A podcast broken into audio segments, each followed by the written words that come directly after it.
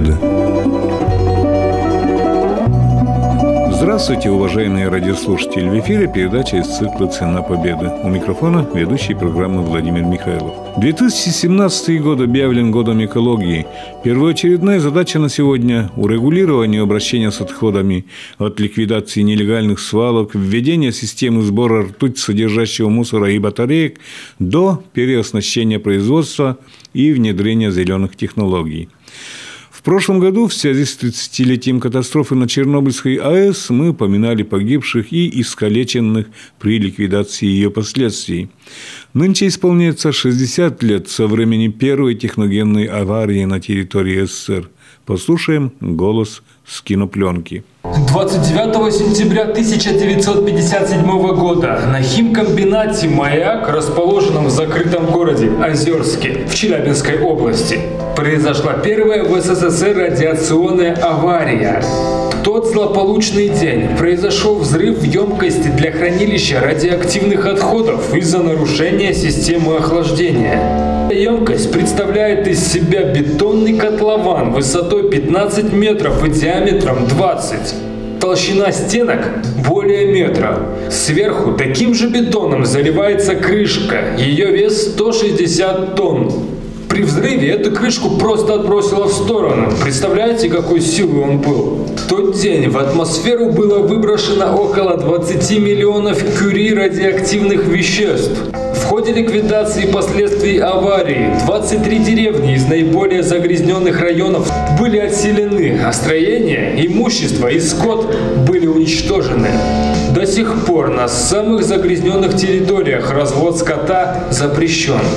До сих пор неизвестно точное число людей, получивших высокие дозы облучения. Однако ряд источников указывает на то, что около 10 тысяч человек получили опасные дозы, а 200 человек скончались от лучевой болезни. В Бежевской муниципальной библиотеке имени Некрасова состоялась встреча ликвидаторов последствий аварии на маяке с читателями, молодежью.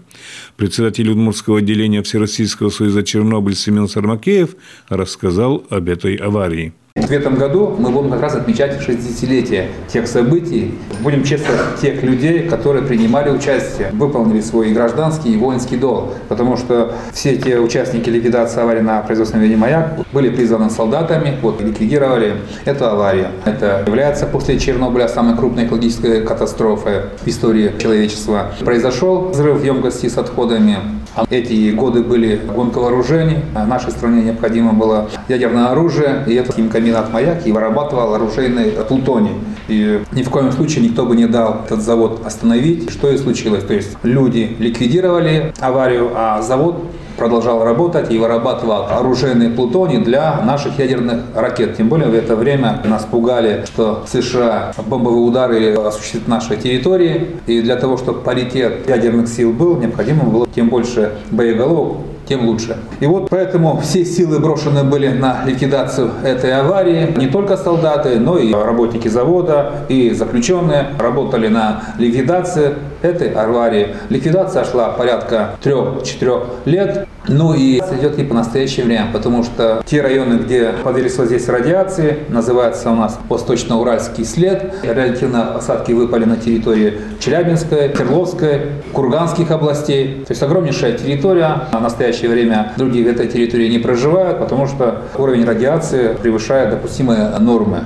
Вот такое было событие в истории нашей страны. К сожалению, в Советском Союзе об этом умалчивали, и наши живые свидетели после окончания службы все дали подписку о неразглашении военной тайны, и вплоть до вот 89 года молчали, болели, умирали. Но причиной болезни, что могла послужить, не могли рассказать. И вот когда только уже произошла еще крупнейшая катастрофа, Чернобыльская авария, а это в первую очередь экологическая катастрофа техногенного характера. Последствия, в первую очередь, касаются экологии. Вот после этого только уже вспомнили, что были еще подобная авария, и очень много людей пострадали. И вот после принятия закона о чернобыльцах вспомнили и приняли закон, который определил, э, кто такой участник ликвидации в маяке, ну и предоставил льготы. Вот с этого момента вся страна узнала, кто такой участник ликвидации на производственном объединении «Маяк» и что случилось на этом предприятии. Ну и год экологии напрямую, я считаю, что связан с этими событиями, потому что это были экологические экологических катастроф, и нашей стране, земле, природе принесен значительный ущерб, и мы этот год экологии должны все делать для того, чтобы вот такой аварии не случилось, потому что мы как очевидцы, как участники знаем, что это такое радиация и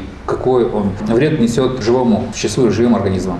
Целый эшелон солдат, молодых призывников были направлены на ликвидацию аварии э, на маяке. Российская газета 15 апреля 1993 года писала «Ликвидационными работами на маяке занималась дивизия военных строителей в составе семи полков. После трех десятилетий по постановлению, признавшему их ликвидаторами, удостоверения получили не более 10% тех, кто служил там в период с 1957 по 1963 годы. Через 36 лет после взрыва власть официально признала существование «Сороковки», произошедшие в ней ядерные катастрофы и то, что около 30 тысяч ликвидаторов получили дозу около 25 бер. Геннадий Исупов был в числе тех молодых солдат, принимавших участие в ликвидации последствий аварии на химическом производстве «Маяк». Сейчас он председатель Маяковской секции Союза Чернобыль. В 1957 году, 29 сентября, вот произошла эта техногенная авария на химкомбинате «Маяк» Челябинской области. В то время не было техники никакой, кроме бульдозеров, пожарных машин и отбойных молотков. Но эта техника тоже не всегда срабатывала. Со всего Советского Союза люди туда стали прибывать, менять тех людей, которые там были в начале, вот, погибло там. Сведений нигде их и сейчас нет, но однажды проскочило по телевидению поздно ночью, что первый день погибло на маяке 240 человек потому что это был воскресный день. Завод сам работал постоянно, посменно. И те люди, которые были на работе, они, естественно, бросились на ликвидацию аварии. Потом рядом тут были солдаты, рядом были и заключенные, которые когда-то строили, еще оставались, достраивали. Их туда всех бросили, в общем, надо было как-то спасать. В Судмуте было в 1957 году, в декабре отправлен эшелон 600 человек. В 1958 году где-то тоже порядка 600 человек было туда направлено. У нас сейчас в Ижевске где-то около 100 человек по всем пяти районам, но из них ходячих, будем говорить, процентов 30. А по Удмуртии у нас около 180 человек. Как вот призывали вас? Как обычно, призывать в армию. Пришла повестка. А вам сколько было лет? Было 18 и привезли туда. Три или четыре зоны были, проходили через специальный пропускник. Они называют моей фамилией, я должен сказать имя отчество. Была проверка очень строгая, чтобы не попал кто-то туда так кому не надо. Солдат, молодой человек, что делал? Я вот лично занимался в промзоне, мы снимали бетонную площадку, 4 сантиметра толщину снимали. Бетон, вот эти как раз отбойными молотками, зубила, кувалда, молоток, вот это все хозяйство, у нас было в отделении 12 человек, и было два отбойных молотка. Но они почти не работали. Начинаешь долбить, они не тянут. И вручную все это долбали. Из укрытия ходили в зараженную зону и говорили, быстрее, ребята, бегом туда, бегом оттуда, работайте тоже там быстро-быстро уходите. Вот так вот мы работали, минут 15-10 работали, потом в укрытии, отдыхали, потом опять туда. И так вот в течение 6 часов. Наша воинская часть находилась на километрах 15-20 в бараках. На поезде нас возили значит, в зону заражения каждое утро. Вечером возили обратно. Проходили через санпропускник, себя все снимали солдатское, одевали рабочую одежду. Проработав, снимали все и проходили через санпропускник специальный прибор, который проверяет, есть ли зараженность какая-то радиации. Звенит, значит, еще моешься. Мылись только холодной водой, потому что теплой водой нельзя, пора раскрывается и радиация входит в кожу. Кстати, полоса прошла около 100 километров вот этой зараженной и шириной от 8 до 10 километров. Туда как раз попали 23 населенных пункта, вот оттуда выселили порядка 10 тысяч человек. Тут ничего не давали брать, даже деньги не давали брать, все это закапывали, специальные могильники захороняли, бульдозерами все сносили и закапывали. А ваши родные знали, где вы? Нет, не знали. Что. Я и сам не знал, если честно сказать. Приехали, прошли курс молодого бойца, пошли туда, дали подписку. Выезжали оттуда, опять давали подписку на 25 лет о неразглашении военной тайны. Если бы не было аварии на Чернобыле, я бы, наверное, забыл моя. Люди болели, ребята многие, когда оттуда пришли, но сказать, где они были. Медицина тоже в этом не разбиралась. Он находится на реке Теча. Первые года вообще сбрасывали все отходы в реку Теча. Зная то, что они вредные вещества, все равно они идут и по воде, а люди пользовались вдоль реки. Много было населенных пунктов, брали на тех нужды. Потом стали сбрасывать в озеро Карачай, как раз рядом с этим объектом озера Карачай. Потом стали вот емкости, вот стали туда. А чтобы эта емкость была безопасна, туда заливали холодную воду. И в одной из емкостей просто что-то было упущение, воду холодную не залили, и там произошли вот эти химические реакции очень сильные. И бетонную плиту, которая весила 160 тонн, выбросила. И вот эта струя поднялась около двух километров и пошла. А было разбирательство, кто вот виноват, вы говорите, кто? Конечно, было разбирательство. Мне кажется, те люди, которые там виновны были, они в первую очередь попали туда сами. Потому что когда произошел взрыв, все равно руководство там было задействовано, мне кажется, их уже и Для чего бетон он долбил? Он же проникает во все элементы, вещества, и бетон, и грунт. Такая же ситуация была и в Чернобыле, и тоже так же. Грунт снимали, бетонировали. И вот тот бетон стал э, зараженный. Если вот, скажем, воздействие идет радиация даже на стол, на человека, э, сам предмет начинает излучать, фонить уже. Поэтому вот этот бетон, который стал источником радиоактивного излучения, необходимо было убрать. Вот они в том числе и этим занимались. Сняли А потом, да, потом снова бетонировали. Вот Такая борьба. Действительно, люди исполнили и воинский, и гражданский долг, и задача нашей общественной организации делать все для того, чтобы память о тех людях, о тех событиях сохранилась. И раз в этом году будем отмечать 60 лет, а им было там 18, 19, 20 лет, то вот мы знаем, сколько им примерно лет. 79, 78, 80 лет. То есть уже в преклонном возрасте, и каждым годом их все меньше и меньше становится. И необходимо сохранить память о тех людях, которые и не знали, ну и когда знали, не задумывались в тот период об опасности. И у этих людей есть вклад в нашу безопасность ядерная. Потому что мы помним, что в конце 50-х годов как раз и паритет э, по ядерному вооружению был образован. И после этого уже угрозы вот ядерного удара со стороны Соединенных Штатов Америки миновала. А до этого такая угроза всегда существовала. Все знали города, которые они должны разбомбить. То мужество и грязь, которого не было бы, если завод бы закрыли, а другого завода по обогащению оружейного плутония не было, то я думаю, что мы не смогли бы паритет вовремя создать и неизвестно как. Поэтому считаем, что и заслуга, в том числе и данных людей, и создание ядерного щита нашей отчизны. Я как руководитель секции «Маяк» по городу мы сейчас вот маяковцы. Есть, у нас сначала была отдельно как бы организация такая общественная, но с 2003 даже года мы слились, потому что нас мало чернобыльцев. У нас одни были задачи, у них ликвидация аварии, у нас и я хочу сказать большую благодарность чернобыльцам, которые действительно нас поддерживают. Мы уже сейчас люди, не все можем что-то делать, а чернобыльцы все это делают для нас. Каждый год мы проводим День памяти. Чернобыльцы нам помогают в том, чтобы провести этот День памяти чай пить и устроить. И если бы мы не были в Союзе Чернобыль, мы бы сейчас у нас уже бы забыли, наверное, вообще.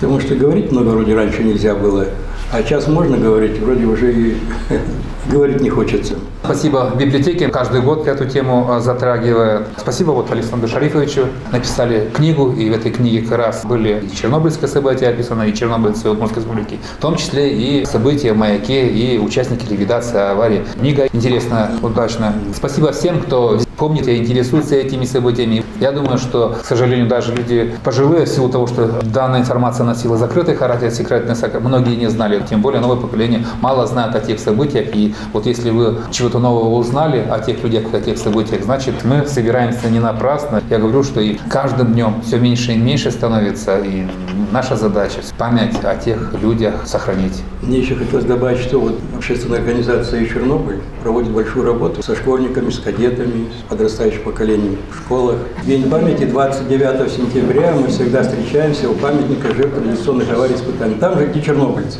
там же и породцы. В этом году 29 сентября будет 60 лет. Тут просто хочу вот официально, если позиция государства, что у нас ведь есть закон о Днях воинской славы, 26 апреля обозначила день участника ликвидации радиационных аварий, катастроф и день памяти. Государство решило, что вот это объединяет всех тех граждан, которые пострадали в результате ликвидации радиационных аварий и катастроф. Это официальная дата. А в Удмуртской республике 26 мы чествуем, вспоминаем чернобыльцев, а 29 сентября чествуем вот участников ликвидации маяк. Но официально этого дня нету государством. Но ежегодно около памятника мы встречаемся, митинг памятный, дальше ветераны уже традиционно музеи посещают, ну и обед.